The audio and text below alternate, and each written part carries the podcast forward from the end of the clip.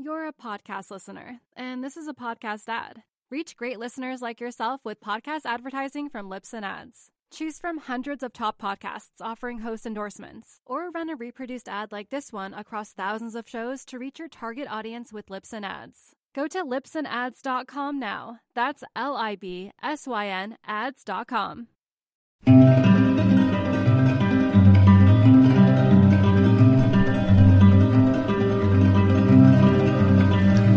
Hello, welcome back to the show. It's been about a two week hiatus since I've last published an episode. I've actually been recording a lot and editing more than usual, so plenty of content to be published in the coming weeks. Chaz is in Copenhagen, so that's why you haven't heard um, us on the grit, but I'll be reconnecting with him less, next week, and then Scott and I are recording an episode of Spit tomorrow, so everything will be back on track. The US Open has invaded my hometown.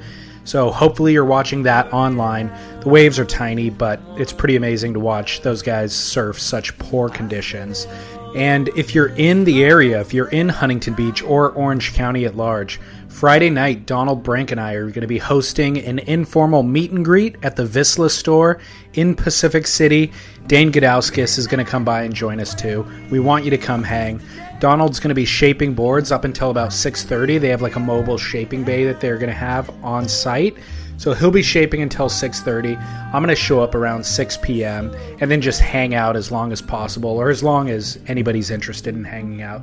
So 6:30 p.m. this Friday, the Vissla store at Pacific City in Huntington Beach, right across from where they're hosting the US Open.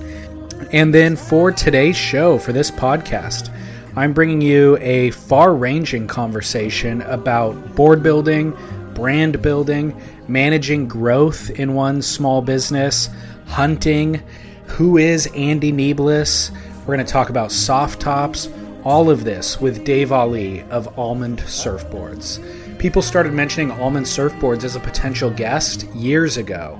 The boards are really beautiful. The brand is really strong. Um, they have a really amazing apparel line. So, Dave Allee is the guy behind all of that. And we recorded this conversation in his backyard in Newport Beach, California, over a bottle of rose last week with the ambient audio provided by the occasional gardener in the background.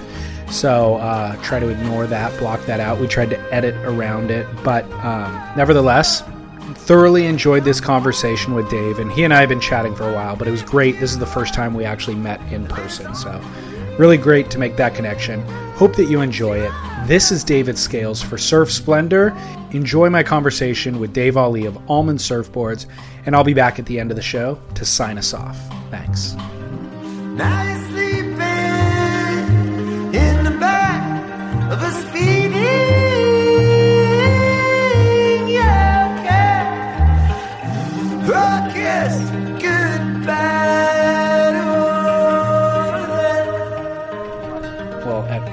o'clock or almost five o'clock in the afternoon too. It's um, high time.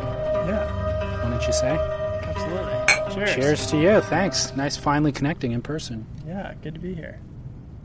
Um, let's start with talking about the animal. What is that? That is the American pronghorn. It is the second fastest land mammal after the African cheetah. It evolved to be that fast because we used to have a thing called the North American cheetah that I read about. Uh, but yeah, uh, part of my like rite of passage of turning 30 a couple years ago was I wanted to like hunt something and eat it. But part of that process was like two years of researching ahead of time because if I was going to go through that process, I wanted to like do it myself and I wanted to have a pretty good understanding of, you know, the the chase and the query and that involved yeah like researching and studying and like understanding what I was getting myself into. But yeah, it kind of accumulated with my dad and I did a antelope hunt. People call them antelope, but they're technically a pronghorn Okay. uh, in Wyoming two years ago. It was like early October, central Wyoming, and probably one of the most memorable trips in my whole life. Wow. Got to Is, share it with my dad. We each got to do it, which was is he a hunter? not really. We'd always like we'd like shot doves growing up, like gone to the Central Valley and done that a couple times. We've done a little bit, but like he's by no means like an accomplished hunter. Okay. And it was each of our like first Oh, big okay. game animal. What did you kill it with? A rifle that belonged to my great grandfather Wow. that my grandpa gave me a few years ago. And so that was kind of a cool thing too. It's like my great grandpa had used that rifle on a bunch of hunts and things. My grandpa had used it, and then my grandpa gave it to me. So there's kind of like this lineage, and I don't know. I just felt like I was kind of joining the ranks of some tradition that had occurred in my family that, you know, in 2016 or 18 or you know today's day and age, like is frequently getting kind of like forgotten or dropped off. Yeah. How long was the hunt? Did you stay out for a week or? It was like a three. I mean, they're everywhere in Oh, central okay. Wyoming. So it was like a three day hunt, but uh, we each got an antelope the first day. And camped at night and We stayed in like this little sh- bunkhouse kind of Okay. thing that was like this rad old building. We had like breakfast there and then went out. So, my grandfather lives on a farm in Colorado, and he's outdoorsy and like grew up hunting and all that sort of stuff. And my dad was raised with it a little bit, Yeah. but for the most part was a city boy. And so I started watching Meat Eater Yeah. on Netflix a couple of years ago. And then Shane Dorian always talks about bow hunting and stuff. And then I listened to him on Joe Rogan's podcast a couple of years ago, and all they talked about was hunting. Like they didn't even talk about surfing. Yeah. And I was like, oh, and then Mark Healey, I talked to him about it. And like I got kind of, not obsessed, but I got interested in doing it. It's a rich subject and it goes Yeah. deep. And I'm into food. Right. And Steve Rinella on Meat Eater is great Yeah. about that. Like he details, he's a chef, and Yeah. in addition to. So I was kind of, incredibly articulate. yeah, Like totally. he's such a good communicator. so I was like, I want to, I eat meat. Right. And I know that that's probably the least humane version of meat to put in your body. Yeah. So I'm totally okay. And I feel like there's certainly more humanity in having to do the process yourself of tracking the animal, killing it, you know, um, dressing it, all that sort of thing. If you're going to eat it, that's the more humane way of doing it, right? Totally.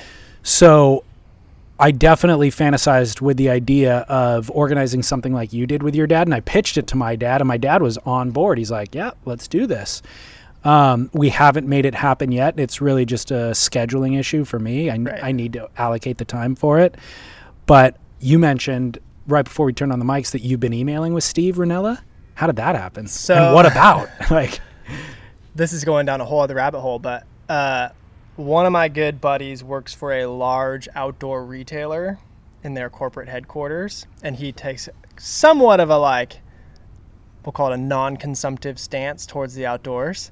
So we kind of have like, this is like a high school buddy. So we have like this ongoing friendly debates on subjects, and he's a bright guy, well informed, but I'll always like catch little snippets on like meat eater. I'm like hey greg have you ever thought about this? Like and i'll hit him with like an example or a story or an instance where and it comes it, for us it kind of boils down to like issues of conservation being driven by scientific you know field study or emotion and you know both are at play and it's a it's a very complex subject but I had an example that I had of a story that I'd picked up on the Meat Eater podcast that I relayed to Greg and was like, "What about this situation?" And he was kind of like stumped by it a little bit, and so he was like, "Oh, maybe we should have like who's this guy?" Like a little curious, like whose podcast is this? What's his name? And I'm like trying to explain like Steven Rinella, Meat Eater,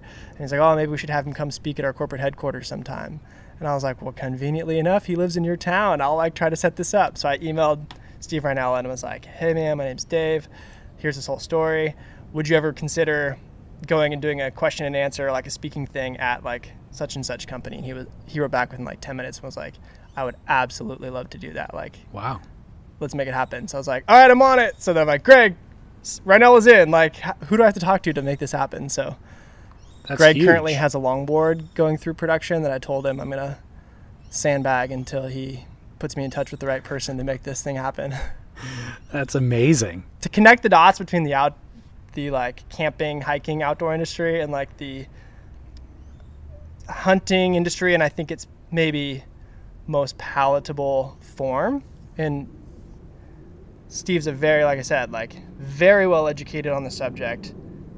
His understanding of the things at play go much deeper than maybe people would give the you know hunters credit for. Right. So I think he's probably the best person to kind of present an alternative view. If nothing more, I think he's a great person to present some alternative opinions that may or may not stick, but I think it's important to have dialogue across lines where dialogue might not always occur.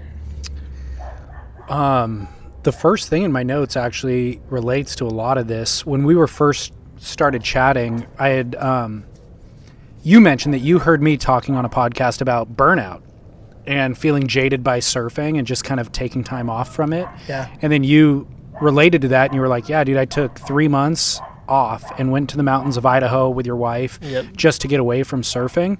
Um, you're a super busy guy. I mean, we'll get into your business background and all of that, Yeah. but burnout's a real, real thing that any entrepreneur I think could probably relate to, and people that don't have businesses can relate as well. But how did that experience go in Idaho? First of all, let's start there. Three months away from the ocean. Good. It is.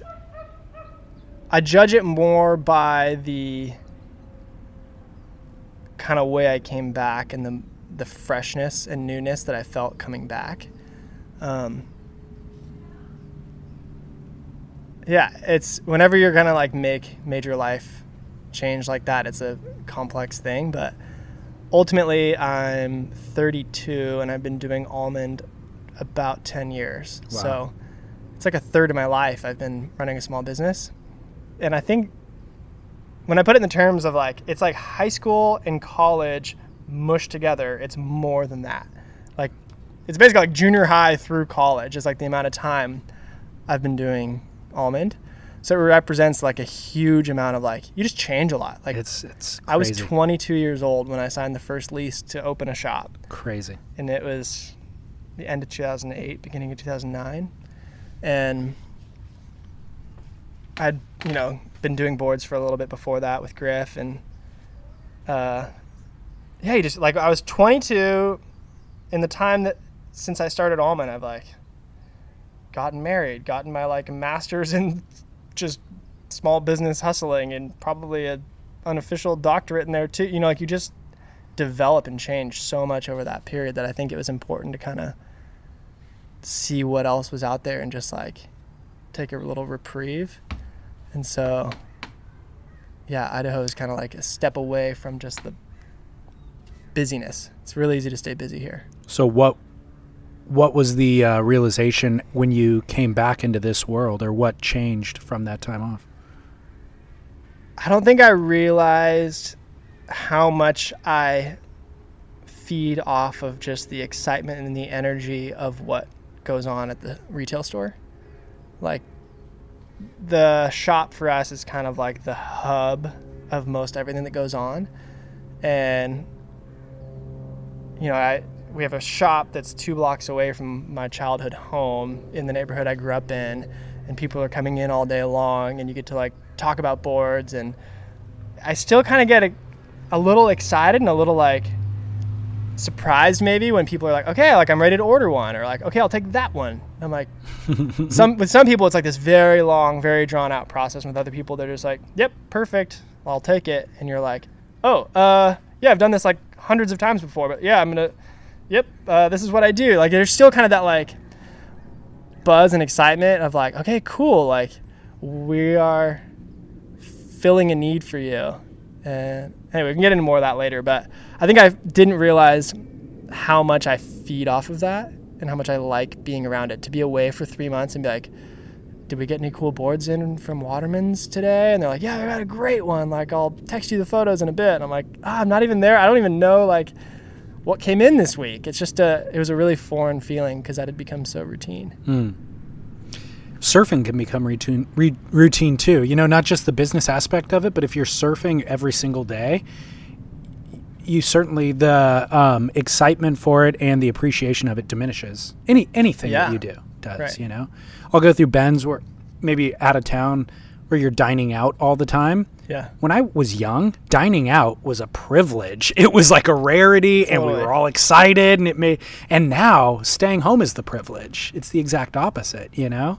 That's So it's good to reset that stuff every once in a while. Yeah, it is it funny like this, the stuff within surfing that I was interested in shifted, stepping away. Like I, Interesting. I was, I've historically been primarily a longboarder, and then if it's, if the waves are good, I'll step down and ride a fish or something. Coming back from like stepping away from it for a minute, I don't think I've ridden my longboard since January Wow. like yeah, I haven't ridden my longboard since January. I've been riding some mid lengths and some smaller stuff. I took the center fin out of my six six Pleasant Pheasant and was trying to ride it like semi finless. Like I was just like really amped on finless surfing. I was just devouring whatever videos I could find online of like guys surfing finless, and I it's all that's the kind of only surfing I've like cared to watch hmm. recently, which I kind of just didn't pay attention to previously. Why? What do you get out of surfing finless? I'm not even good at it. I'm terrible. I mean, that's part of it. It's like it's kind of like taking the precision out of it. Like you're a little bit more reacting and responding to not only the wave, which is obviously always at play, but now maybe partial control of like where you are on that wave.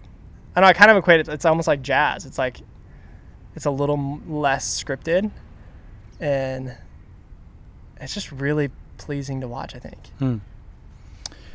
I always think about like I see Curran riding that skim modified skim board in the last couple of years, and I'm like, great for you that you're like trying something new, but goodness, get on a good board. Like I want to see you shred. I want to see. I don't want to see your ability level inhibited by the equipment that you're riding. Right.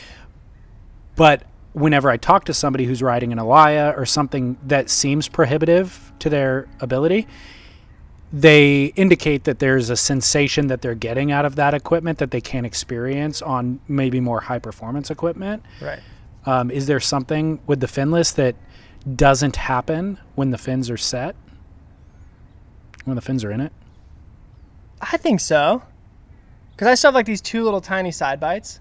And so it's like you can kind of feel as you side slip and then you kind of like recover a little bit and come back up the face. And then you kind of reach this point where you like right back in the pocket. And then it just feels like the board just takes off and goes down the line in a way where if I was riding it just with the fins in it, I'd kind of like do a quick little bottom turn, then get back up to like kind of a higher line. And then you just naturally start kind of pumping. Right. Like that routineness of it Right.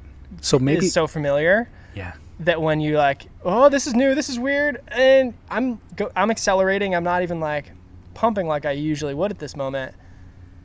Maybe that's like recovering some sense of newness. It's exactly. It's a metaphor for what we were just talking about in Right. terms of going to Idaho for 3 months. Yeah. You know, I mean, I, w- Absolutely. I was looking. The answer I was looking for was I was hoping you were going to say something like, "Oh yeah, the speed. It's so much faster because there's less friction." And then I'm like, "Oh, okay, good. Now I'll try that." Yeah. But the reality is, I think you're right because I've I've done a bit of finless surfing too. Um, the reality is, I think you're right. It's just needing to jar your experience a little bit and to reset is might be more of what the value is, in addition to speed. Um, number of th- reasons why I wanted to talk to you was Almond is beyond just a board label. You know, you guys have certainly the retail store, you have clothing, you have all sorts of um, stuff. So that's an interesting conversation that I haven't had a lot on the podcast. Yeah. And there's examples that came before you, like Rusty started out as a board builder, Hurley, Bob Hurley, you know, and they've grown into something much bigger. Um, yours is an alternative version of those things. So I'm interested to hear about why those decisions were made in the first place and then how you manage some of that growth. But another interesting aspect of it is you're not shaping the boards, you're not glassing the boards. You've delegated a lot of those roles out. Yeah. And that's a fresh conversation for the podcast. Like, I haven't talked to a lot of people that I could think of uh, who have started out as a board builder, built this thing, grown it into a brand, and then removed themselves to where you can actually take three months and go to go to Idaho. You know, that's a tough thing to do. So we'll get into all that. Let's start with how did you get involved with board building? I came to surfing kind of at the tail end of high school, really. Like I, you know, dabbled in it as a kid, but you're playing sports and you're doing regular kid stuff. So it wasn't really till I was like 17 or 18 that I was like, okay, like I want to just surf a bunch now. And so I think a lot of my a lot of my childhood I kind of grew up bonding with my dad over projects in the garage, like mm. building stuff, making stuff, you know, making slingshots and catapults and we built a go-kart, and you know, like garage projects. So when you're like 18, 19 and surfing is at the forefront of my mind, I'm like, Dad, let's build a surfboard. So that's kind of where like that started was like, I wanted to make a board. I thought it was probably the only one I would ever do. Huh. So I spent 12 months on it. Wow. And at the time, you know, this is, let's see, I was 19. There's not a whole lot of online resources available at, at that time. Swaylocks? There was that- a little bit of Swaylocks, and there was like some random articles about like board building, like wooden board building and things. Um, so I spent months like looking up articles, just devouring whatever information I could, printing stuff out, highlighting it, circling it, inspiration drawings and images, and like basically we decided like to build a balsa board. wow. no idea what I'm getting myself into. But that's part of what took like a year from like start to having a finished board in hand was wanted to make it out of balsa wood because I thought like, okay, this is gonna be beautiful to hang on the wall and it'll be like a cool memento from this season of life. And through that process, I got to like go down and spend a day with Terry Martin when he was working on a couple of like 10 foot balsa longboards for Hobie. And he was like, he is was friends with one of my grandparents' friends, Pete Tresselt, who's like a longtime Laguna guy. And so Pete like took me down and introduced me to Terry. And that was pretty rad. And like Josh and I have talked about that a little bit like since, but to see someone at that level and he was like giving me tips on like make sure to take your stringers down like don't leave your stringers too high because like look and he's like spending way more time with me than he probably should have i'm like some random kid who's like a friend of a friend of a friend's grandson um, but anyway upon completing that board it was like awesome and beautiful and super heavy. And then it was like okay i've never actually really done two of any one project before. It's always been these like one-offs like i want to try to make something that's actually more surfable now. So then i made myself like a 510 fish and was like that was like the first board i really like rode Out of to foam? death. Out of foam yeah. Um, it was a it was the uh, biofoam remember that stuff there's like a company down in san diego or something that was making like Was it EPS or? no, it was like yellow. It was called like biofoam, and it was Huh. like this really yellow foam. It tore really easily, I don't remember that.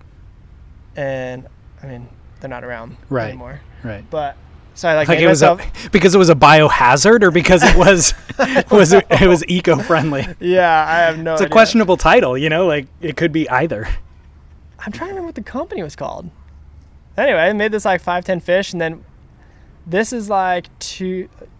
I think by the time I did that fish, it was probably like 2006, 2007, and this is Facebook is around, but it's still exclusive for exclusively for college students. Instagram's like not even a twinkle in anyone's eye yet, so I started a blog spot. I remember I had a blog spot. Dude, I met so many people through Blogspot that I'm like, I still know, and have like kind of come up in the industry in various ways. But that was kind of like the beginning. It was like I had a dumb little blog spot, and I would like, it was called lifeisjustswell.blogspot.com. You can still look it up, and there's a bunch of like embarrassing pictures of me being 20 years old, and met a bunch of people through that, and a guy that I met on there that wanted to interview me for his blog is a photographer by the name of Kyle Leitner. And Kyle, let's see, how do I explain this? Kyle's good friend Theo Hetherington was an artist who had a studio next door to Clearwater Glassing. Mm-hmm. And at the time, Griffin was working a little bit at Clearwater and then he was apprenticing for Bruce Jones. And Griffin tagged along with Kyle to come over to my house. And that's when I met Griffin. And he kind of made this like offhand comment of like, hey man, I just, I love to shape and seems like a, you know, seemed like a decent guy.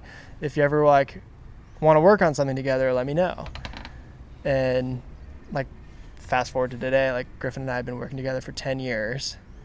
And he shapes every single almond surfboard and has since October of 2008. Wow. So yeah, we're coming up on 10 years of working together. Griffin, Newman, Kyle, right? Griffin, Newman hyphen Kyle. So, um, he had to be a kid at that point because Yeah, he's still I was 22 and he was 19. wow. Okay. And so, at this point, how many boards have you actually shaped? Like maybe 20. Gotcha. So at that point, it was very few, Yeah. and he just. So what was? Um, I realize I skipped like 18 steps in that story. no, no, no. It's okay. We've got here. a million to cover, so it's okay. Um, what was the genesis of the idea for Almond? Obviously, you have, he's a shaper who needs a label and wants to pursue his own project. You, what's your role in this? At that point, At that point, I think the first however many boards, for me, it happened to be 20 or so, was like, okay, I'm still learning, I'm still discovering, I'm still doing something new. And then by like just my personality type, I was kind of like, yeah, this is cool, but I've, this isn't my, this doesn't suit me. Like, I'm not a shaper. minded for this. I'm not Yeah. a shaper. I'm not meticulous. I can't I can't do this. So meeting Griffin and him being like, "Oh man, like I hate doing X, I hate doing Y, I hate doing Z." And I was like, "I love doing X, Y, and Z." You know, it's kind of like, "All right, like I love stirring up trouble and getting us like into opportunities and like engaging with people and all these things and I have very strong opinions about like surfboards and brand and experiential things. Like i'm happy to go do that stuff if you can make badass surfboards. And he was kind of like yeah. you mean i don't have to talk to customers? Like yes sir.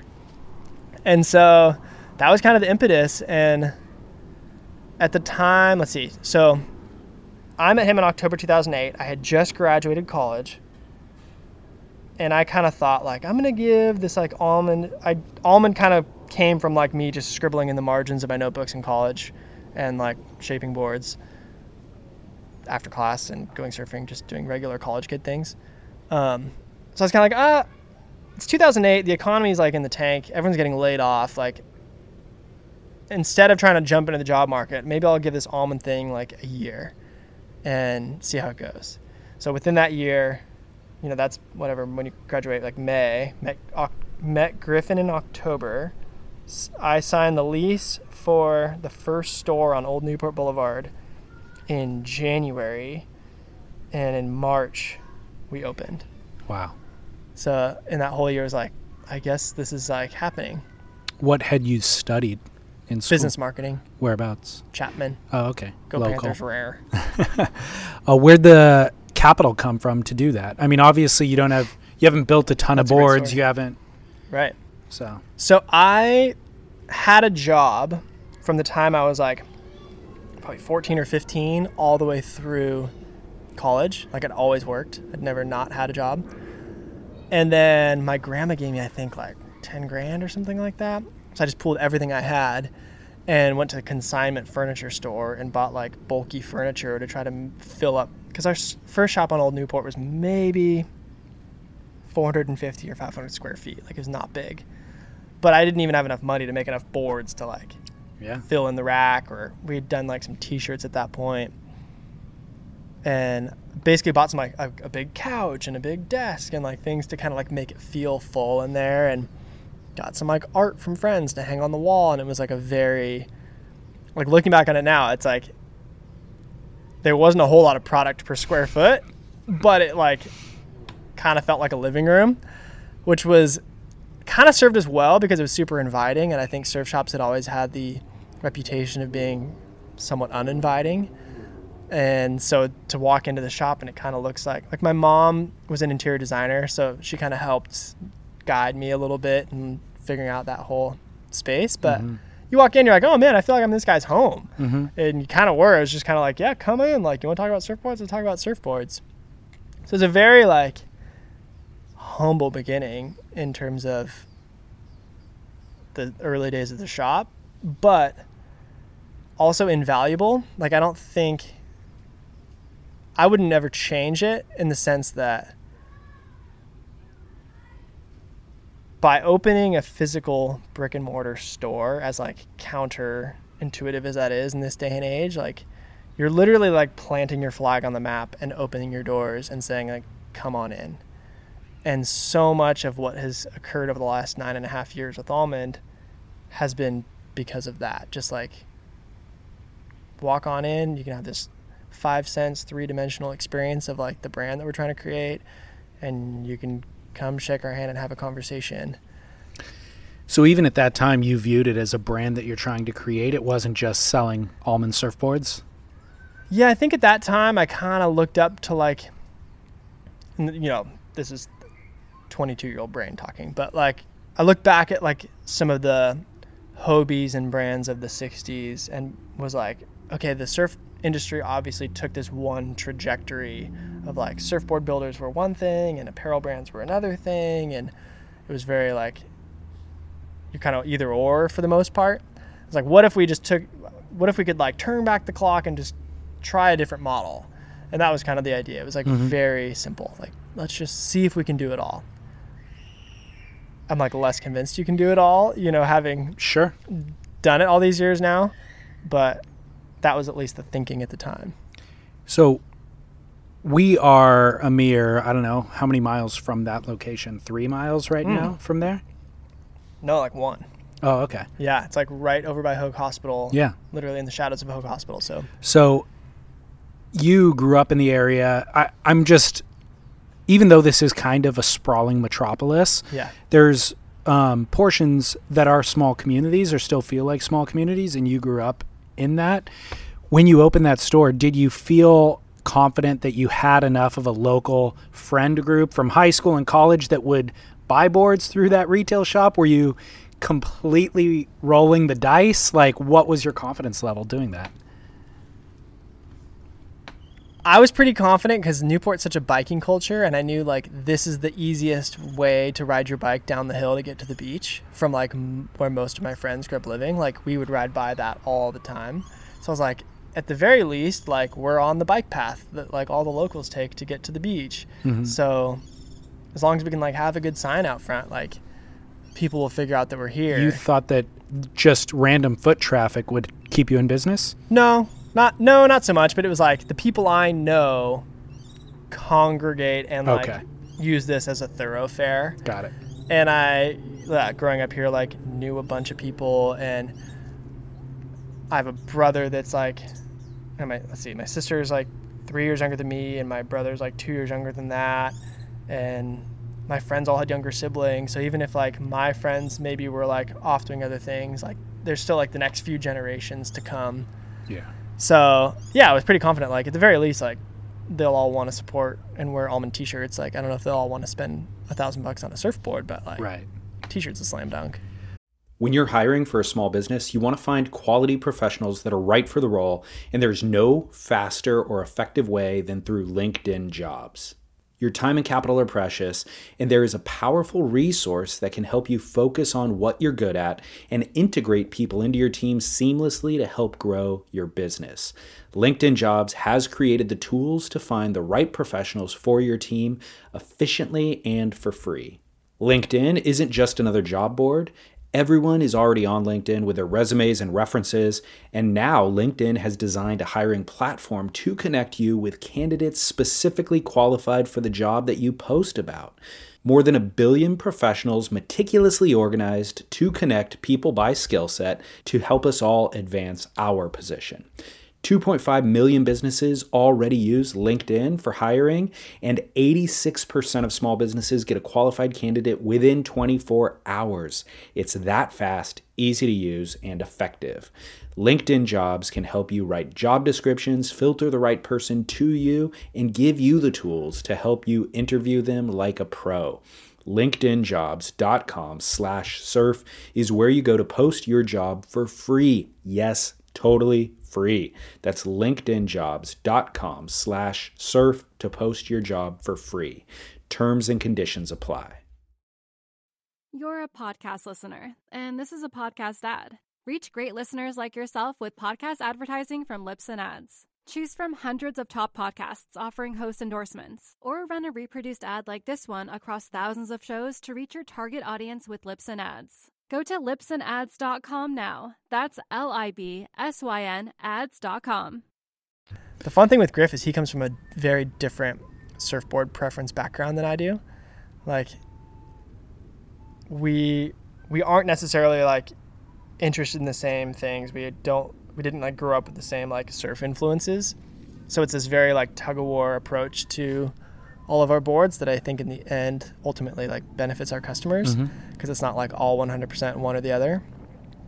And so he's been a good guy to like work with and we get along really well. We have like a really similar sense of humor and like just as friends we get along really well. So it makes tugging more over like surfboard design and he loves to like tweak with stuff. So all of a sudden there'll be like a lumberjack that comes through the glass shop where I'm like, dude, that tail is like half an inch narrower. I don't have to get out the tape. I can just look at it and know that thing like Griffin's been messing with the outlines again. So I'll text him a picture and be like, Griff, what's up with this tail? And he's like, dude, I just wanted to try something. Like, you know, so and so, this one guy said like he didn't think it turned good enough. And I was like, yeah, but so and so one guy Right. doesn't have like final say. um, I think so much of like uh, where do I begin this conversation? Um, very few board builders get into the board get into the business with a business plan and a thorough understanding of accounting and a thorough kind of image of what their brand concept is. You know, they just start building boards with a passion, and that's great. And that um, there's a lot of success stories with that, and design revolution comes from that, and all that sort of thing. But as they become successful, they don't have that those business kind of foundational things in place to really help manage growth. So it's an interesting example your approach of like kind of having a grander vision but also seeing the potential in somebody like griffin who's a skilled craftsman and being able to kind of empower him to where he doesn't have to worry about a lot of the back end stuff Right. is a really unique um, scenario and it's great and i'm glad to see it and i think it's been uh, a lot of your success can be attributed to being able to delegate and rely on somebody else, you know? And that's the other thing is I've seen a lot of board builders grow and be unable completely to delegate, be unable to give any creative control over to somebody else or any, you know, accounting control over to somebody else at all. Right. So, um, I have to commend you for your ability to be able to do that and for Griffin's ability to be able to let you do your role too, you know? Totally. And some of that was dumb luck because it's not like we knew what we were getting ourselves Right, into in the early right. days. But to your point, like he is a very, very, very talented shaper and he's very good at what he does. That doesn't necessarily mean that he should be or needs to be good at, you know, a whole laundry list of other things. And for me, I'm like, I know how I want it to look. I know how I want it to feel. I know what kind of product I want to deliver to our customers doesn't mean you want me in the shaving bay. Like, so for us to have kind of landed at this arrangement where we can each do what we're really good at in a way that like benefits us both. Like I can shield him from some of the crap that would just like keep him up at night mm-hmm. and he can work on his craft and like he is a very skilled guy. Like I, there's no one I'd rather be working with. So I'm like really happy that this is like where we landed all those years ago. Well, it requires a certain humility to be able to do it because I'll be honest, not a lot of people know your name. You know, they know the name of Almond surfboards, Right. but they don't know Dave Allee, Right. and they don't know Griffin Newman Kyle's name. Like, so he's had to humble himself Yeah. and put the name Almond first and be able to kind of live in the shadow in that respect. And um, so that's admirable, but also it's the right business decision. You know, if you want to get customers the right equipment in a timely fashion, built to a certain specification, like that's what it requires a lot of the time. Yeah. And for us, the brand, like, I guess for me personally, like, the brand was always meant to be bigger than one person. Right. Good. And continues to be. Good. Like, So let's talk a little bit about the brand. I think um, almost all surfboard companies print T-shirts, Yeah. but the way that that relationship, all, all of that stuff is outsourced, right? So like the tees are manufactured somewhere, almost all in the same couple of places. Yep. They're sent to a printer. The printer screens the artwork on, and then that just is just an aside to the surfboards. You can also buy a T-shirt your line seems a bit more involved. Um, number one, what's your ambition there? Then how are those uh, elements of it executed?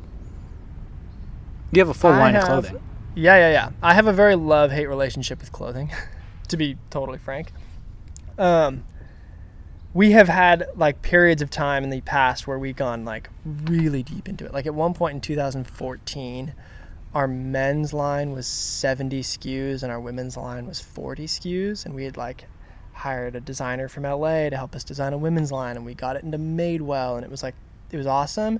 And then all all of a sudden, it's like that season's done and it's like okay we need to start from scratch and like design a whole new collection for next season and i was like this was like news to me i was like what do you mean start from scratch we have a great you know we have 40 awesome styles like why would we And had you start sold over. and had you sold through all the inventory, like even managing that, those details of it. Yeah, we definitely over produced in several categories and underproduced in others, which is natural. Um, but yeah, I guess getting back to like the bigger question, like my my intention with Almond was all always to kind of have a full, robust brand experience, and apparel kind of plays an important role in that. And even from like just a very practical standpoint of having a retail store, like we have to round out this retail store with something else. It can't just you can't just walk into like a room full of boards, and the economics are such that like the margins are way better if we can figure out how to produce it ourselves as opposed to bringing it in from someone else. And so I've kind of like we like went really deep into the apparel a few years ago and then I kind of had this like oh my gosh moment where it's a lot to manage and it's very different from surfboards. Surfboards are very Totally. linear. It's like you make one, you sell one. You make one, you sell one. Customer comes in, he orders it, you build it, you call him when it's done. It's very linear and just the like scale and excess and seasonality of clothing was kind of like, ew, this is like, I didn't really know what I'd gotten myself into to some degree.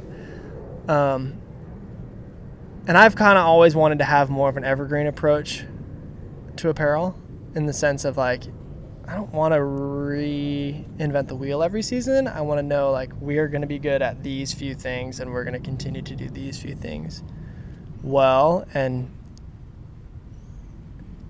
you know editing yourself is hard because when you have when you have a brand and you have like a platform you can get yourself into a whole lot of things but being focused and edited i think is really important and is increasingly important as the barrier to entry for people to do their own branded goods just keeps getting lower it's easier than ever to do that so it's more important than ever before to be really really focused What is the focus, and what is what are important? What's important to you? we've kind of narrowed it down to like board shorts, short sleeve button ups, flannel shirts, t shirts, and then like the easy like hats, coffee mugs, like some of those kind of the low hanging fruit that you just have to do as a brand. Mm-hmm. what what I'm curious about is like, is it even equitable? Like now that you've been doing it for, that was kind of an original part of the plan, and it supports the surfboard brand in terms of marketing. If nothing else, if people are wearing almond T-shirts, maybe they'll buy almond surfboards. Yeah. But with all the amount of effort put into it and the amount of time dedicated and the amount of expense, is it an equitable exchange? In because I think of like i look at things like Outerknown, and it's like you have super smart people. They hire the best people, invest tons of money, and all this sort of thing. And it's still a real, real struggle with all the best people, all the best distribution channels, all the best supply chain. It's still a real, real struggle. Right. So I'm curious: is it equitable? Yes. Okay. if you can be very focused and give your product some shelf life, then I think it is. The margins are there. And if you're willing to give, ah, it's hard to not overproduce and not over overdevelop the line. Totally. But we, so this is maybe getting a little geeky, but I looked at our sales trends. And if we came out with a shirt, like a button up shirt in the spring, I would look at like the first six months that we had that shirt. And then I would look at the second six months that we had that shirt. And as long as the inventory held up, like the sales of that shirt would be the same or as strong in the second six months as it was in the first. So our customer doesn't know that that shirt is 11 months old. To them, they're walking in and it's a great shirt, or they're going on our website and it's a great shirt. They're going to buy the one they like, regardless of whether it's two weeks old, six months old, 10 months old. Like, things move so fast. Like, we've been in our current retail store for two and a half years. I still get people every single week who walk in and go, Whoa, congrats on the new space. Like, when did you guys move here? I'm like, Oh, actually, it was two and a half years ago, but like, time moves so much faster to me than it does to you as like a Yeah. random member of the community who casually visits Almond. And Doesn't drive down Santa Ana or right, is it on exactly. Santa Ana? Yeah, Santa Ana. But and that's very like that goes against how the apparel industry is typically run. It's like Totally. seasonal, seasonal, seasonal, bam, bam, bam. But also that's wholesale buyers that are kind of driving that. Like we need something new, show us something new. and national distribution too. You know, Right. like, are you guys? Um, is there a distribution plan? Are you only available at Almond? Are you available elsewhere? We work with a few specialty sh- specialty stores. Okay. It's not a huge part of our business model. We've kind of like scaled back on that front. I think being young, when a buyer tells you like, "Hey, next season we want to see you come out with this style in like six different colors," I'm like, "Cool." Like, hey guys, like such and such buyer said they want to see it in six colors next season, and then you produce the six colors and take it back to that same buyer, and they buy like two of them and Yeah. like not even deep, and you're like, "But we did this for you," Right. and they're like, "Oh, cool, great, thanks." Like we took the best two. Right. So then you're like, what the heck, man? Like I'm just a kid out here trying to learn. Um, but to be honest, like, yeah, the the direct to consumer thing, as like cliche as it is to say in this day and age, like, is of increasing value to us because it allows us to engage directly with our customers, Yeah. and it does allow us to have a longer shelf life for our products. And being in 250 retail stores or surf shops with our clothing line is like not part of the business plan. Right.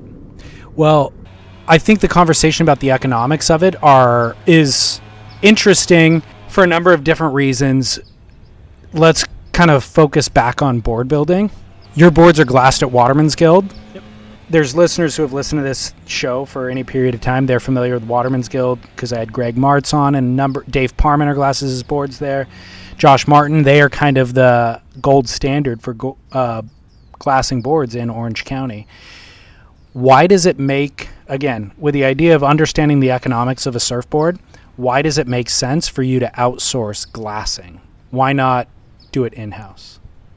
Oh man, for like every reason under the sun, everything from like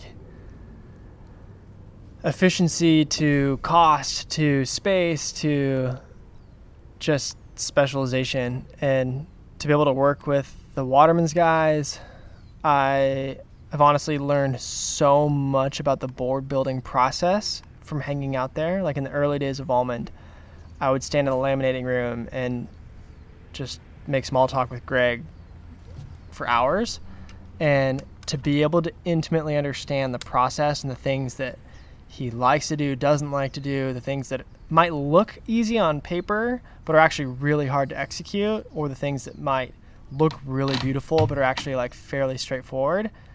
It framed it for me of like, okay, where can we bend the rules? Where can we like get creative when it comes to the look of our boards that's not like creating unnecessary headaches for them. Mm-hmm. So the relationship with Waterman's like I spent way more time up there in the early years as I'm like just devouring information and like getting really familiar with the laminators and the whole process. And I think it's really shaped how we approach surfboard design from an aesthetic standpoint. Hmm. Because I think there's places where you need to color within the lines, and there's places where you can kind of bend the lines without bending them too far. Interesting.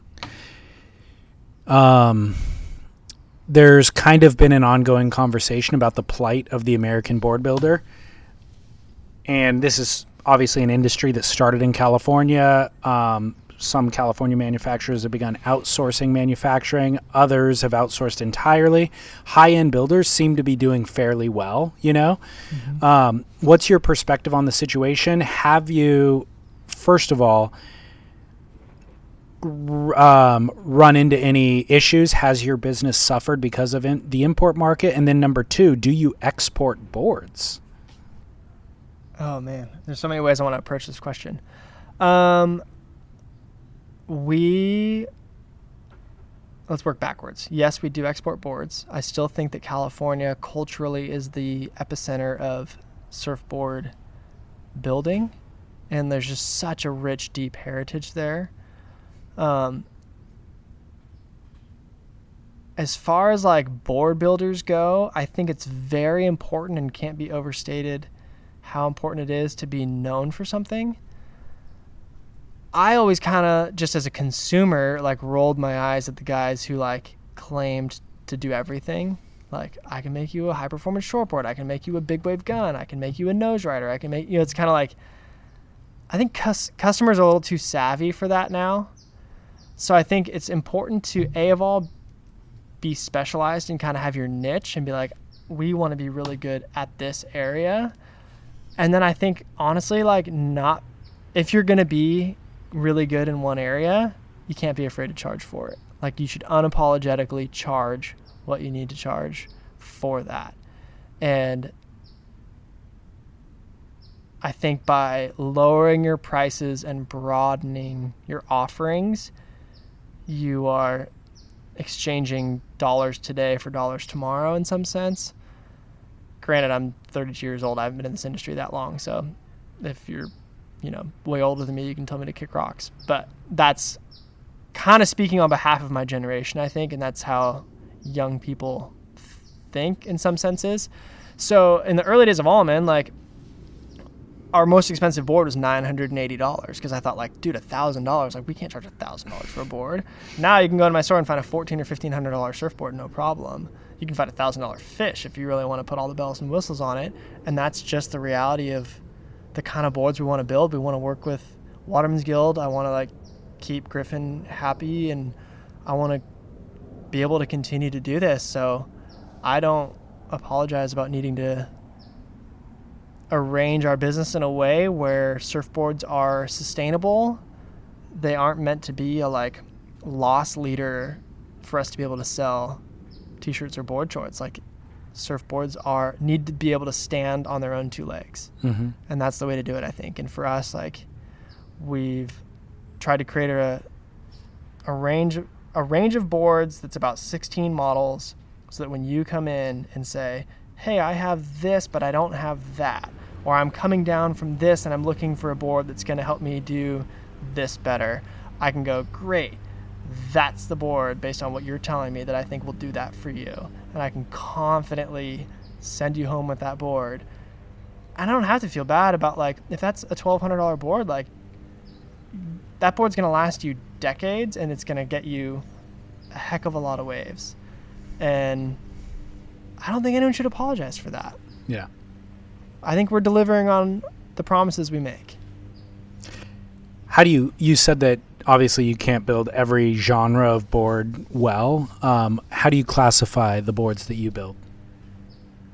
I've tried to simplify it recently to say we build surfboards that get you into waves early and often, and then whether you want to like laterally explore the wave face or nose ride or whatever like whatever you want to do from that point on like there's a few different models that'll help you do that but like first and foremost we want to get you into waves early and often and keep your wave count high and maximize on those like windows of opportunity you have to surf.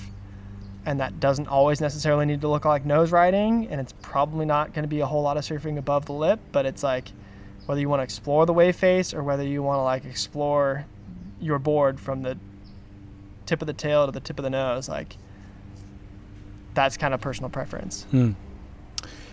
Um, what's interesting, my experience with Almond, also kind of growing up in Orange County, is and being exposed to it in the last ten years is um, it's based in tradition, like you said, Hobie being an inspiration for a lot of the stuff.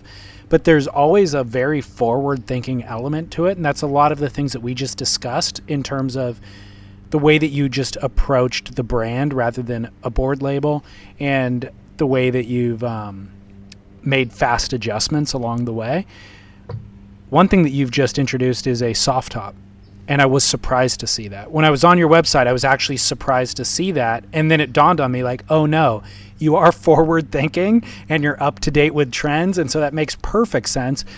But it's a high performance soft top. Like we just checked it out. Um, it is, there's Wavestorm on one end of the soft top market, which is completely for beginners. We've seen these other soft top brands start to incorporate bottom contours, more interesting and better uh, placed fin setups. Yours is among the most high performance versions I've seen. Is it called the R series? exactly Okay. What is the R series? How did tell me the whole story? So the funny thing about the R series is that in its original intent, I wasn't actually gunning to make a soft top. I was more interested in you know, we're we're always trying to find ways of making boards more like eco-friendly or Oh, okay. responsible by like how do we substitute this this resin for a better alternative? Or how do we substitute this fiberglass cloth for a better alternative? And like i said like hanging out at waterman's and kind of trying to be like you said i'm not a board builder but i'm a student of it there's a part of me that was like okay what if we just got rid of the fiberglass and cloth altogether? Like what does that look like? Because if you go way back in the like history of surfboard building it was koa wood boards and then it was balsa wood boards with like a varnish and then it was balsa wood boards with the fiberglass shell and then once you had the fiberglass shell you're kind of like well we could put something much lighter and cheaper in the middle. And so that's kind of like formed the trajectory of surfboard building. But i was kind of coming from the mindset of what if we could create like synthetic balsa wood? Like how come no one's ever thought of that? Like if if balsa wood had been naturally waterproof would we have ever glassed a surfboard in the first place? Hmm. So i was kind of trying to like, go way back and take it in a different direction. So that put me on this like three year journey of trying to chase down every lead possible to like who can help me make essentially synthetic balsa wood. Like how do we match the flex? How do we match the density? And i was doing all these density calculations of like okay if it's like if it's at this density and this model is such and such volume it'll weigh this much. And like okay that checks out. That's like within roughly 20% of what a polyurethane board is now. So that's where that whole thing started which got me ultimately the barrier to doing anything bizarre in that space is going to be having the equipment and the molds big enough to do something as large as a surfboard. So that got me talking to Ty Peterson from Marko Foam, and that conversation kind of just like died as I felt like it, maybe I'd reached a dead end.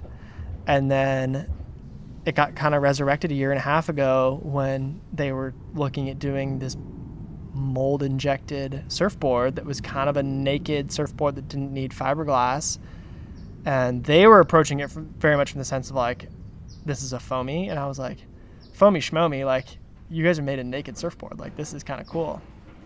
And so we've been in development with them for a year and a half and trying to build something that was just like totally outside the normal parameters of what makes a surfboard. And granted, yes, it's like far more in the realm of foamy, and I'm okay with that because it just happens to coincide with those being really popular right now. But for me, it was like I just want to make something like bizarre and functional. And going back to your question about like why is this like a five foot four quad when we're traditionally kind of a more cl- retrospective in our approach to surfboards is I kind of wanted to prove the concept with something that was sub six foot, and that just happened to be our most popular sub six foot board. And I wanted to show like, hey, if this thing works as like a short board, as a five foot four quad, then of course it's going to work as an eight foot joy or something. Um, so that was kind of where that project came from, and the benefits of that board not to get too salesy or whatever, but it's mold injected. So we have a aluminum mold that is like the exact shape of that board. So it can have like a real proper round rail on it and it can have a real bottom contour and thanks to Futures it can have like real fin boxes and fins and the whole thing's recyclable. So if you just smash it up on the rocks or whatever, surf it into the ground over however long it takes you to surf that board into the ground, we could take it back, give you a voucher for a new one, strip that thing down, and throw it in a wood chipper and basically like recycle that foam. You can either recycle or repurpose those fin boxes, recycle the EVA deck pad, and none of that ends up in a landfill. Mm-hmm. Which that was kind of more of what I was trying to approach it from is like, man, this is cool. Like, what if we could make a surfboard that like is fun and none of it has to end up in a landfill, and yeah, I, I don't know. I just never got I never got that interested or like the idea of replacing the traditional materials with slightly more environmentally friendly materials just didn't really grab my attention, but doing something totally weird and wild did. Hmm. And I've always tried to explain our boards as like I want them to both function and look well in like 30 or 40 years. I've tried to take. I don't want to be fully like a throwback retro brand that's just redoing things that were popular 50 years ago. I want to make boards that are relevant today, but I, that I also truly believe will be relevant in two decades, three decades, four decades.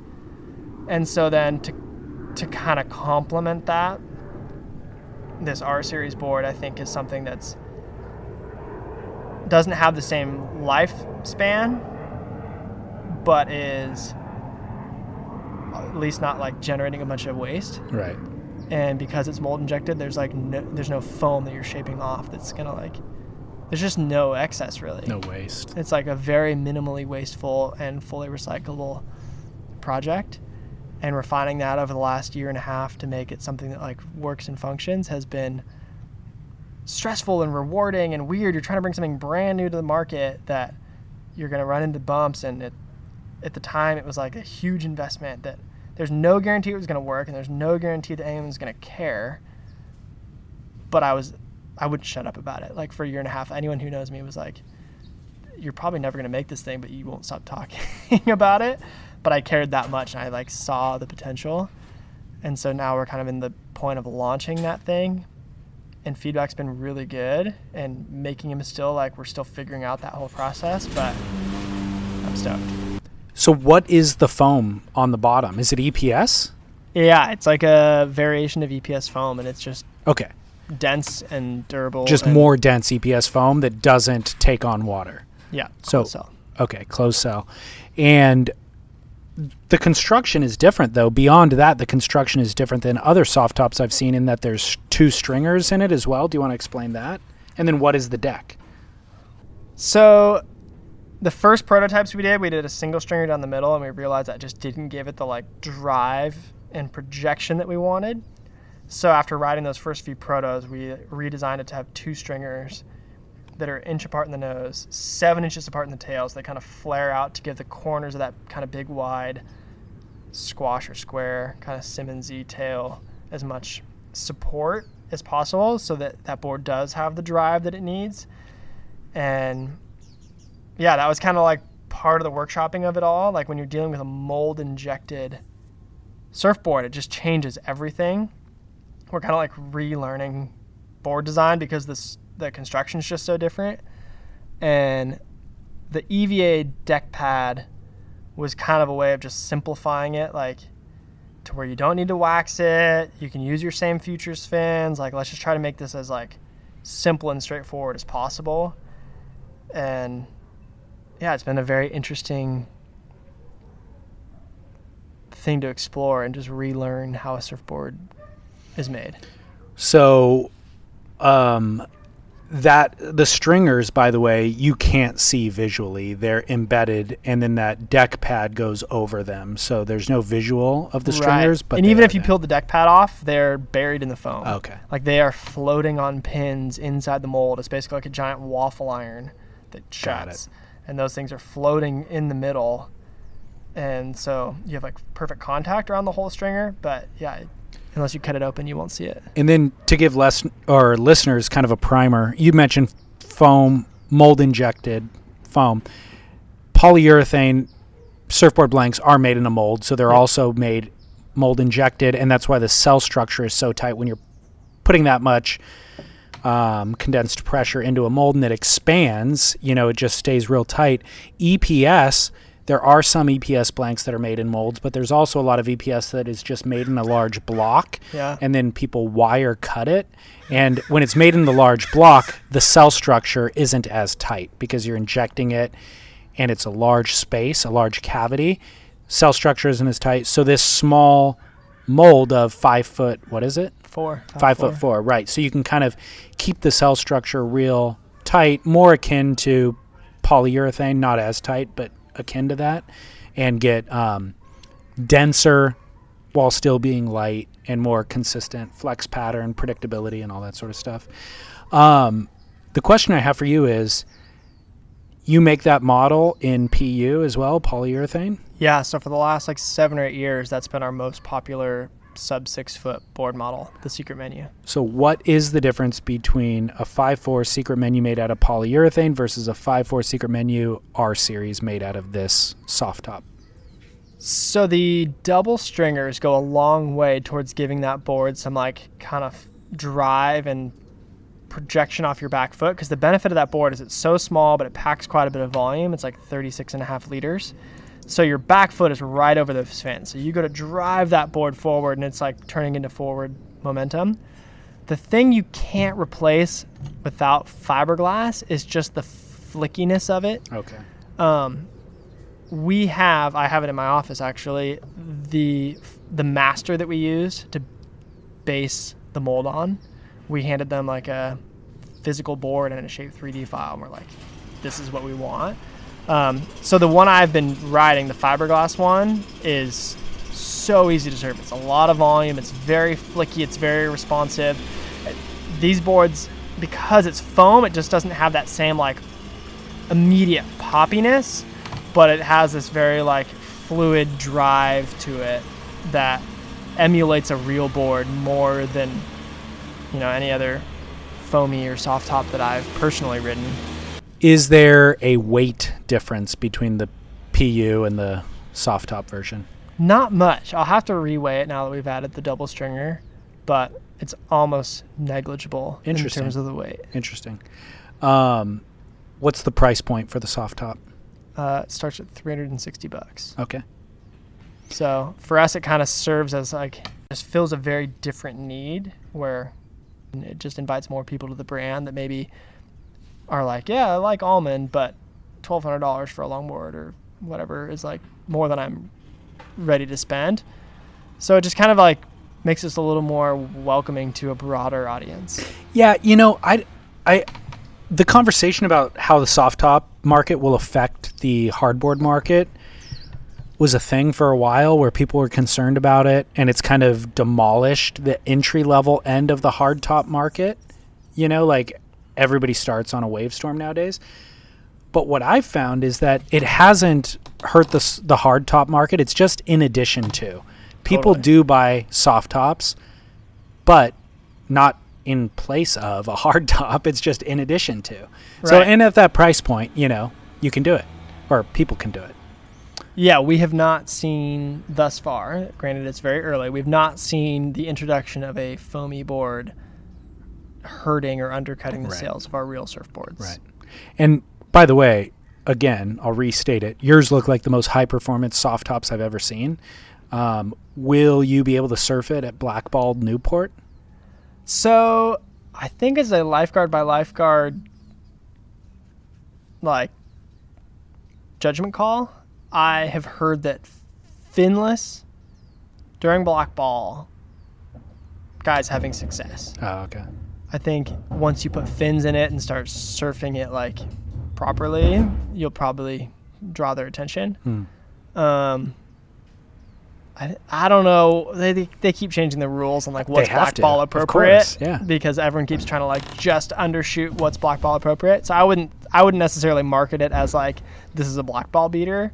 But I think if you're like surfing it finless and just goofing off, like there's a good possibility you'll be okay. Right.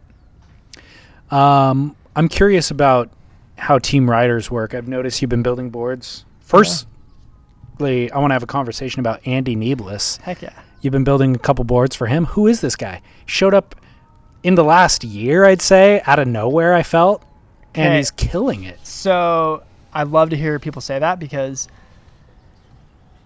we've been making boards for Andy since he was 14, and I No think he's 22 now. So Oh we've been building gosh. boards for Andy for a long time and appreciating his surfing for a long time. So to see him being recognized on a broader scale is so rewarding. Not I don't think I can claim that I feel like a proud parent because like I don't have that level of like depth with Andy, but he is such a rad kid and we've been working with him for so long that to see him having videos posted by Surfer and posted by Stab and to go win the duct tape in Spain and dude the kid's been on a crazy run. He did I'm trying to get this right. He did Sardinia, which is an island in the Mediterranean off of Italy. Came home for a couple days, went to Mexi Log Fest, came home for a couple days, went to Spain, won the duct tape in an amazingly stacked final with he, Nost, Ryan Burch, Tyler Warren. It's like there's no there's not four loggers I'd rather watch surf than those four guys. Comes home, goes to New York, comes home. Where did he go after that? He was just like bam, bam, bam, nonstop. And the attention he's gotten has been awesome. But to rewind, we've been building boards for Nathan Adams since like almost day one of Almond. In the earliest days of Almond, I met Christian Wach, and he's like, "Hey, you got to meet this guy Nate. He's like such a good surfer. He totally fits your aesthetic, totally fits your style of boards." So we started building boards for Nathan, and he was kind of the first like just really incredible surfer that we built boards for. And he kept coming in and being like, dude, there's this kid named Andy. You gotta like, we gotta sponsor him. We gotta sponsor him. He's epic. Like, Andy's mom, single mom, she would like drop him off at Doheny in the morning with a sack lunch, go to work in the summer, and like come back and pick him up when she was done. Like he would just like live at Doheny, and he's always just kind of had this like very playful, very creative, very kind of carefree approach to longboarding that is so magnetic and original and genuine that people like really respond well to his surfing. So I've been like a diehard Andy fan for a long time. And it's been in this last year where people are like really, really finally exposed to his surfing, I think, for the first time. And I couldn't be happier for the kid. He's a freak show. He's, He's- so amazing. even in high school contests, like he would like turn around and be going parallel stance backwards, grabbing rail, trying to get barreled. And like he may or may not make it out, and then he'd if he did make it out, he's like twirling and spinning and running back to the nose and then kicking out. Like I don't know that he always got the best results in high school surf contests, but people would just come out of there and be like, this kid is crazy. He Like, doesn't need to be in a contest. Like Right. you can't even process what he's doing. right, Riding the board upside down right. on the bottom of the board. You know, like it's bizarre, but it's amazing to watch. And his his um agility, like he's a cat. Yeah. You know, he just gets into these weird positions and he always finds his way out of them. It's just really interesting to watch. Contortionist kind of level stuff. and that's what that's what I think makes really good, specifically longboarding, but surfing in general, is the guys who make it look really easy. Mm-hmm. And Andy's able to pair making it look really easy with trying really wild, inventive stuff simultaneously. I heard a story from Mexi Logfest where it's a point break. So like every wave is pretty much being ridden because there's a bunch of good surfers there. So there's not a lot of unridden waves. And a wave goes unridden and Andy's paddling out. And he while paddling out grabs his board, spins it around so now he's going fin first. And he paddles up let's see, he paddles up the face of the wave, fin first, stalls at the top, hops to his feet, and surfs down the wave. And because he's standing on the nose, the tail swings around. So now he's surfing fin first on the wave and surfs like fin first for a second. And then, you know, the board catches and swings back around. And so now he's riding like normal again. And he runs to nose and gets a nose ride, then runs back and just surfs the rest of the wave as though nothing happened. And he literally never paddled towards the beach. He just paddled at this thing, stalled at the top of it, and then slid back down backwards. Yeah. And no one got it on photo or video, but I heard like two or three separate accounts of people being like, dude, you would not believe Andy just did the craziest thing I've ever seen someone Just do on a longboard. outside the box completely. I don't know where it comes from. No. It's just that's his personality. And he's so low key. He's like so polite, such a sweetheart, and just creative as all get out. What's hilarious to me is that you said he's 22. He looks 38. He looks like it's ni- he looks like it's 1976 and he's Yeah. 38 years old. Yeah. Like he's his look is comedy. So in high school, he shaved his head into like a friar tuck No way. bald spot for extra credit and like California history or something. So he had a full like bowl cut with a bald spot on top, friar tuck haircut in high school for extra credit, and he just rocked it until it grew back out. Is he insane? Like No, when you talk to him, who is he? What is he? Is he Super- normal? Yeah, super normal, super sweet. Like he was so young when we started making boards, his mom would make him write us thank you cards. So like every time he came and traded one in an old board and picked up a new one, he would like mail us a handwritten like dear almond guys, like thank you guys so much. You make the sickest boards. Like thank you so much for supporting me. Love Andy. Like Amazing. every time. And he's like not there's a lot of like interesting characters you're in this world where you're like, oh man, that's like kind of a hard guy to hold a conversation with. He's like not that guy. He's not like he's not that out there where you can't he's just like a really personable, really sweet, genuine guy. Hmm. He's But not as like eccentric as you'd expect. Eccentric in the water, but just yeah, eccentric yeah. in the water, but like interesting. totally relatable on land. Is he on Quiksilver? Quiksilver originals, yeah. Just Fuzzy- recently though? No, uh, Fuzzy.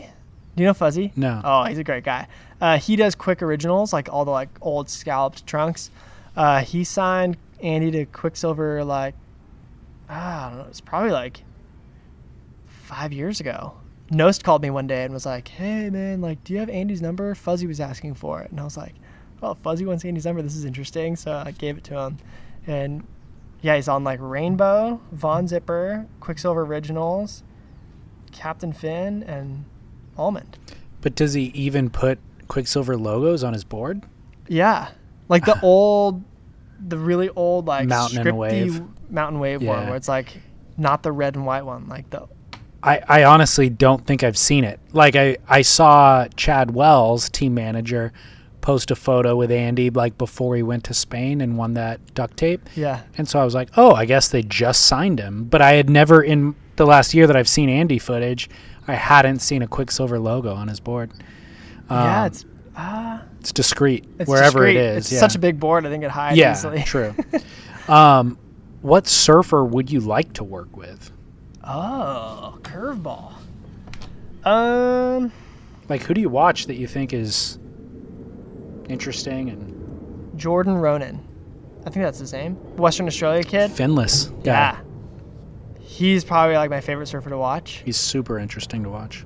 The speed and like when he that guy does a bottom turn, like such a small portion of the board is in the water and just so much power and so much control in such a like insane finless circumstance. He's like the first guy that comes to mind. Do you, considering your interest in finless surfing, is there any? Um, do you have any finless almond models? No, but we. So you know, I was talking about I took the center fin out of my pleasant pheasant. Yeah.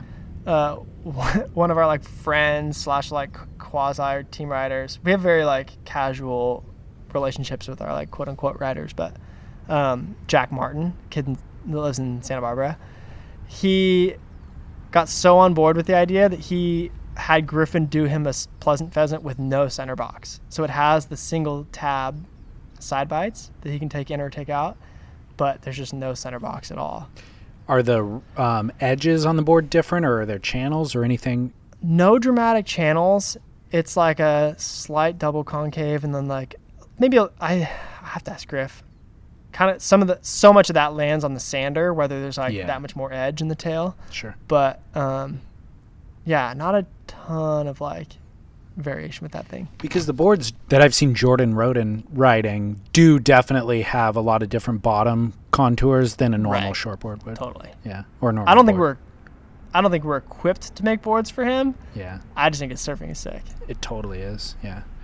Um, what media do you follow? Ooh. We had this conversation when the mics weren't on. Um, how closely do you follow WSL? Let's start there. I don't follow WSL all that much. I went to the Founders Cup Oh, you did? because I was helping my friend Scott Richards sell his slightly choppy flags. Okay. Um, the retail store has kind of become a rad avenue for us to help sell rad products from just incredibly tal- talented friends, and Scott's one of them. And so he asked me to help be his wingman, or actually, I like enthusiastically volunteered myself to be his wingman for that event. And I actually thought the girls surfed more interestingly during that event than the guys did. The guys was like kind of predictable, like a lot of top to bottom, top to bottom. The girls were a little more lateral and a little more fluid. Hmm. And I know Sage a little bit just from the Slow Tide guys. Do you know that brand Slow Tide? Yeah. The beach towels. So Kyle Spencer's wife Alana kind of travels the tour with Sage, and so like seeing her and Lakey surf that wave, I was kind of like, dang, like I actually like watching you guys surf this potentially more than the guys, with a few exceptions of a couple of really good waves by a few dudes. But so I always want to see Sage do well. So I'll kind of like keep tabs via Instagram on like how Sage is doing. Mm-hmm. But beyond that, like I don't have a huge vested interest in any one surfer. What about competition at large? No, it's like if Don't you don't have a vested interest, it's like in sports, like if you have a team, you're it for your team or Yeah. whatever. Like, I don't know. I, the surfing doesn't really influence what we do in the surf space, Yeah.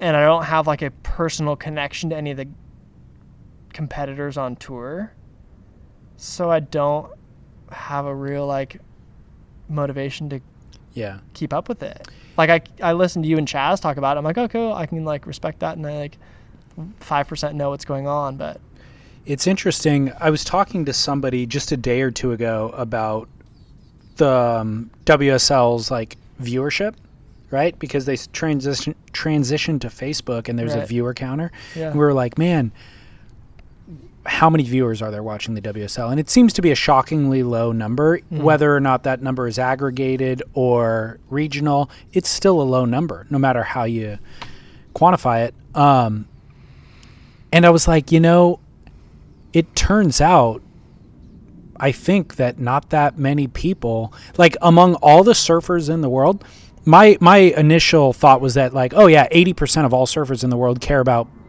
pro competitive surfing, right? And they all watch the WSL, just like I do, just like all my friends that I grew up with riding shortboards do, and all that. And it's like, no. Now that I've really kind of taken the temperature of it, talked to a lot of listeners around the world about it, I'm thinking, no, I don't think that many people actually care about who wins what contest. Um, there's a devout group that definitely do, but not nearly as large as what I thought it originally was from the surfing community. So it's interesting.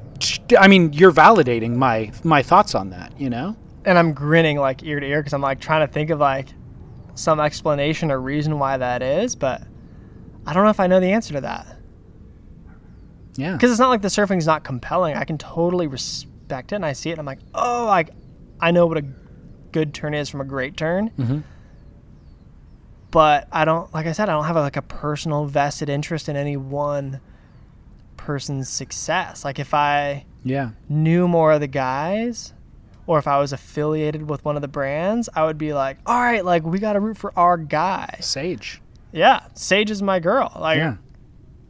I met her like three times, but I'm like, yeah, Sage, like I want to see you kill it. Right. That's interesting. It's fascinating to me.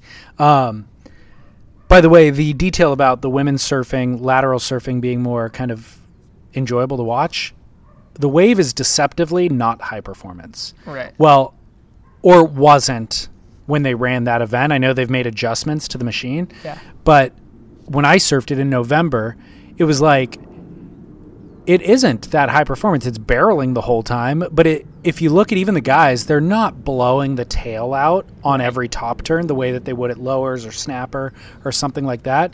So, but they're like you said going vert, mm-hmm. but they're not able to blow the tail out because it's a soft lip. So ultimately, the vert turn doesn't look that rad. And then the women, on the other hand, choosing to surf more laterally fits the style of wave better. So I think when people watch it, again, previous to the last couple of months that, that they've made adjustments, people watched it and they were like, oh, it's barreling, so it's high performance. But it's like, no, no, no, it barrels at a section, but all the rest of the lip itself is soft and you can't, it doesn't push you back really. and you could see like i mean those guys surf amazingly well but they would go and they'd hit the lip once and then they'd go and try to give it a little more on the next one and then they would like try to give it a little more on the third one and by the time you're like trying to get the fins out and blow the fins out like that wave's going without you and so i think a lot of guys got caught because like you try to give it a little extra mustard on that like third hit and the wave's gone and That's when caught the barrel picks up too. Right, and you're caught in the whitewash Yeah. and you're toast. Yeah. So there's a lot of guys who like got left behind trying to just give it a little extra something. Right. And yeah, definitely like it wasn't it wasn't able to be surfed that hard. Right. That and then after the barrel, there's a section that guys could throw an air off of, you know, but that's it. Yeah. At that point, um, interesting. So, back to the other question: What media do you follow at this point? Oh, Are you subscribing to any magazines? Which websites do you look at, or do you? I get the Surfer's Journal, and I typically read that in chunks. Like we have it at the shop, so I'll like kind of read it in small, bite-sized pieces, and really, you know, appreciate the writing quality of that. Sure. Instagram is obviously a no-brainer. I listen to podcasts for sure, yours being one of them, but a lot of like NBA gossip podcasts. I'll go through phases where, like right now, like summertime, like all the like NBA free agency stuff. I'm like, oh, I'm like so backlogged on Surf Splendor because like I got to know what Bill Simmons is talking about and like the latest NBA That's gossip. amazing. So then I got to do a little catch up. Um, but like devour podcasts like pretty regularly. we always kind of hear shapers saying that nobody gets rich from board building and that it's really just a labor of love. Do you view that what you've created with Almond has been a success thus far? And then also, um, what do you need to achieve with Almond to where you would feel like this level of investment has all been an equitable exchange for your your workload? So to bundle those two questions together, Almond has always been bigger than one person. So yes, I'm like the owner founder of Almond, but the reality is Almond has created opportunities that extend well beyond just me. Um, and that goes, you know, Griffin's ability to shape boards and hone his craft is a very obvious example of that. Beyond that, like being able to bring in products from friends and give them an audience and a platform and a physical brick and mortar retail store to kind of help them realize their dreams is like a very rewarding part of it and something that I kind of have been reflecting on more as I look at the last nine and a half or ten years of doing this. From a personal standpoint, it's not it's not like lucrative by any means to be building surfboards, doing a retail store, doing a small apparel line. Um, I think the like foamy board thing was uh, me being a little bit more willing to kind of like put more chips in the table and be like, okay, I'm going to take a little bit of a risk on this. We've been pretty safe for nine or ten years. Like this, this feels a little more risky with potentially a little more upside. And I've tried to be pretty cognizant of like our product map of like, you know, you have everything ranging from like a $12 coffee mug all the way up to a $1500 surfboard and like what's your distribution of products within that realm that kind of makes a natural balance where between the retail store the online store a little bit of international distribution a little bit of domestic wholesale like you can kind of piece together like a decent amount of business across that whole spectrum but in order for like almond to feel like it was a or is a worthwhile investment. Like I think there's like the financial implications of that, and you know, as I get older and responsibilities as like a husband and member of a family, like continue to grow, like those come more to the forefront. But then also as kind of a contributor to the community, like we talked about it at the beginning, but like I have a physical space in the neighborhood I grew up in that dozens of people come through every day. So we've interacted with thousands of people over the course of 10 years and hopefully contributed to their experience, whether it be like directly related to surfing or otherwise. And part of me has to be like okay with and fulfilled by the idea that we are contributing to the community in that way. And the financial stuff like if you're just chasing the dollar it really affects the decisions that you make. And i don't want to be like chasing a quick buck. I don't want to be like you know i don't want to be like frivolous with this opportunity that we've been given or this like situation that we've created or any of that but at the same time i also have to also recognize the kind of like more intangible benefits that and just byproducts of almond. So yeah, do I want to make more money next year than I made last year? Like absolutely. Like that that goes without saying. Um, and I hope to continue to do that. I hope to continue to grow our surfboard business, grow our foam board business. I hope that if the reception of this new foam board is good, that we could do another model, and then down the road we could do a third model, and we could kind of be hitting on a broader spectrum and bringing more people to the brand. But I think our responsibility and our duty is to our customers, and my responsibility and my duty is like to my wife and to my staff. And I've got to try to balance all of those things as I look to make these decisions, and I can't leverage the future for today and I can't leverage too much of today for this like someday payoff that's right. coming. You know, it's really easy for entrepreneurs to be like, "Oh, I'm just putting it all back into the business because someday you know, we're going to get acquired and it'll all be worth it." And it's it can't be either. It's got to be a little bit of both. And I'm still learning what that looks like, and things that I thought five years ago were maybe the path, maybe have since proven not to be the path. And you know, it's it's constantly evolving. The world's changing fast, like faster than it's ever changed. And as things continue to play out for almond, I think the common thread will be like, how are we delivering the most value to our customers while staying true to the vision of what we want this brand to be, while also unapologetically like, this is a business and we need it to be viable and not like I, I want to see this industry thrive and I don't mind charging what we need to charge to prove that you can if it helps elevate the whole industry.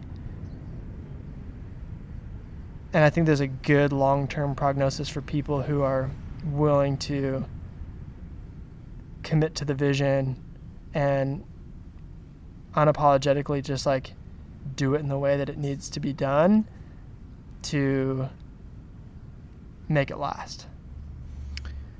What would you adjust about your current position? If anything, I want to double down on our commitment to make high quality surfboards that last. And so like we, we talked about it a little bit earlier, but like there's a temptation to want to cut corners and want to kind of cheapen yourself or cheapen your product in order to appeal to a broader audience. And I think that's kind of where like the I didn't want to do that.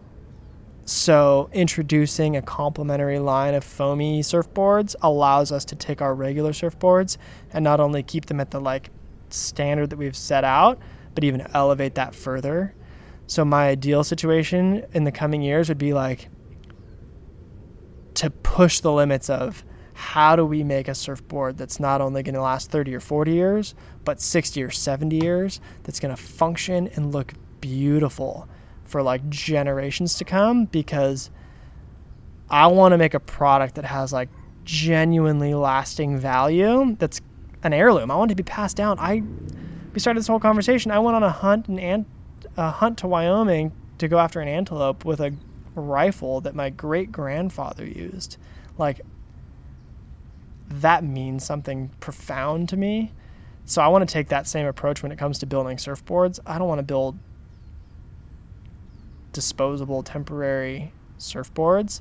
I want to build stuff that's going to be passed down and that I want some kid to be like, "Oh, this was my great grandpa's board." Right. And I love this thing. And it means so much to me when I paddle this thing out. So whatever we have to do to serve that end and to be able to do something that's like kind of more of a gateway to that, I think gets us there. So that's kind of what's going to drive a lot of our decisions in the coming months and years. Do you ride many boards um, other than almonds? No, not usually. Um, I've pretty much been riding just the R Series secret menu because I have so much like emotional investment in Sure. it that I'm like, I have to ride this thing. And then I'm riding an 80 Joy because that's potentially off the record the next model that we would look at doing. It's We can on put it record, now. It's on record. Uh, that's probably the next board we'll look at doing is like an eight foot joy because it just fills so many needs for so many surfers. So those I've kind of been bouncing between those two things. Um, but I do have an answer to the who's who else's board I would want to Yeah, ride. yeah. If you could order any board from anyone on the planet, what would you order and from whom? This is gonna sound really dumb. I not this isn't dumb dumb. I, I'm not apologizing for my answer to this. My answer to this I'll is cut it out. So I'll cut that qualifier out. Thank you. Yeah.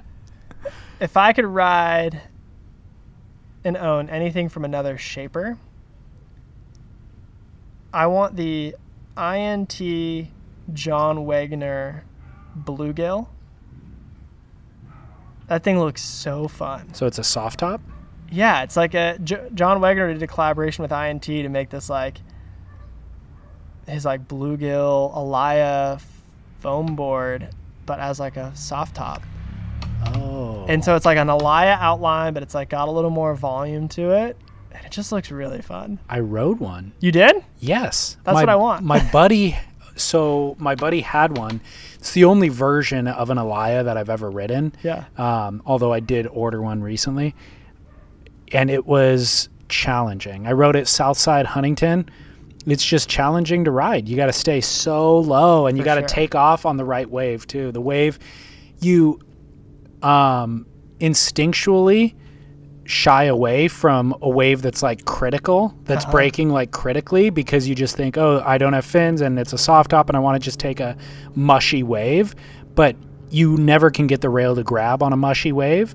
So, what you need to do is take off right under the lip on something that's more a wave like Newport basically Right. rather than Huntington. Shit.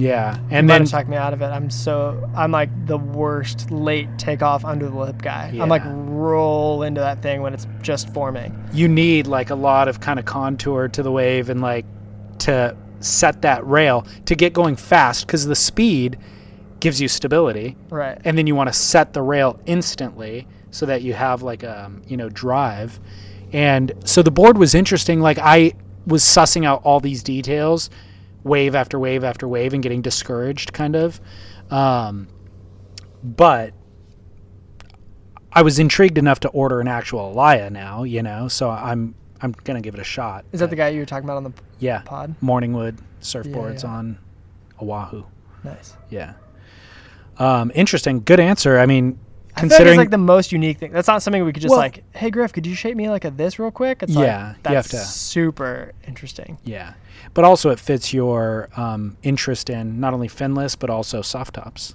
So that makes Yeah, sense. Marrying the two. The answer makes sense. Um, well, you know the final answer, or the final question to every interview is just what was the last board that you rode? The last There's waves right now. So I know there is waves right now. I surfed a couple days ago in Laguna with Griffin and Pete and Drew from North Menswear down in Laguna. We went down to Laguna and we're just pulling into closeout barrels on the little foamy soft tops. Oh, okay. And that was my last surf. Awesome. Awesome. We should also mention um, what was being consumed. Maybe listeners could hear the glug of the bottle into the wine glass. Um, Joseph Carr, Josh Cellars, 2016 Rose. Thank you for that. Was that a Trader Joe's purchase? Sprouts.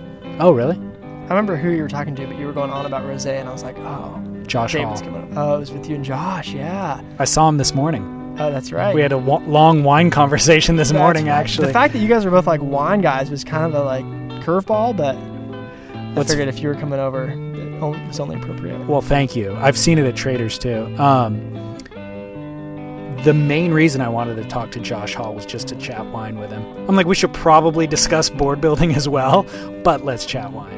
Um, he recently proposed to his now fiance Nice. in Spain. Congrats, they were, Josh. Yeah, they were in the Basque, and um, he's really a fan of Spanish wine. So we were talking today about cava, which is like Spanish sparkling wine, and um, yeah, it's a whole whole different conversation. But at any rate, this was very good. Thank you for um, splitting the bottle with me. It is now empty, Absolutely. half a bottle each. Absolutely. All right, dude. Thank you. Great to meet you. Thanks for coming. Yeah, thank you. Take care.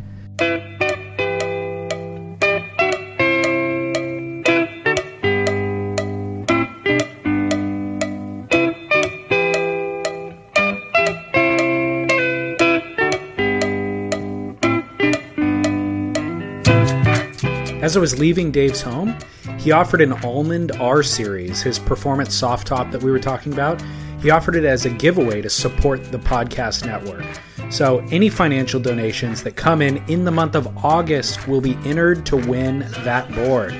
If you're a monthly donor, you're already entered to win. And if you want to become a donor, you can set up a monthly donation or just do a one-time donation at surfsplendorpodcast.com slash donate. I just sent Donnie Brink a bunch of audio gear for his show, Swell With My Soul.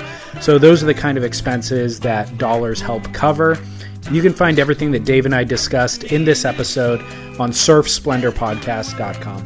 All the beautiful almond surfboards glassed by the Waterman's Guild, the Andy Nieblas footage, images of that R Series soft top, as well as a link to almondsurfboards.com and their social feeds. There's also a comment section if you'd like to leave feedback or a note for Dave. I will be back next week with episode number two of Creators and Innovators featuring Christine Brailsford Caro of Furrow Surfcraft. And I hope you enjoy the rest of the US Open. Hopefully I'll catch you on Friday evening at 6:30 p.m. at the Vissla store in Pacific City. Until then, this is David Scales. Glad to be back after that brief hiatus. I hope that you uh, share a couple of waves and shred on. Thanks for listening.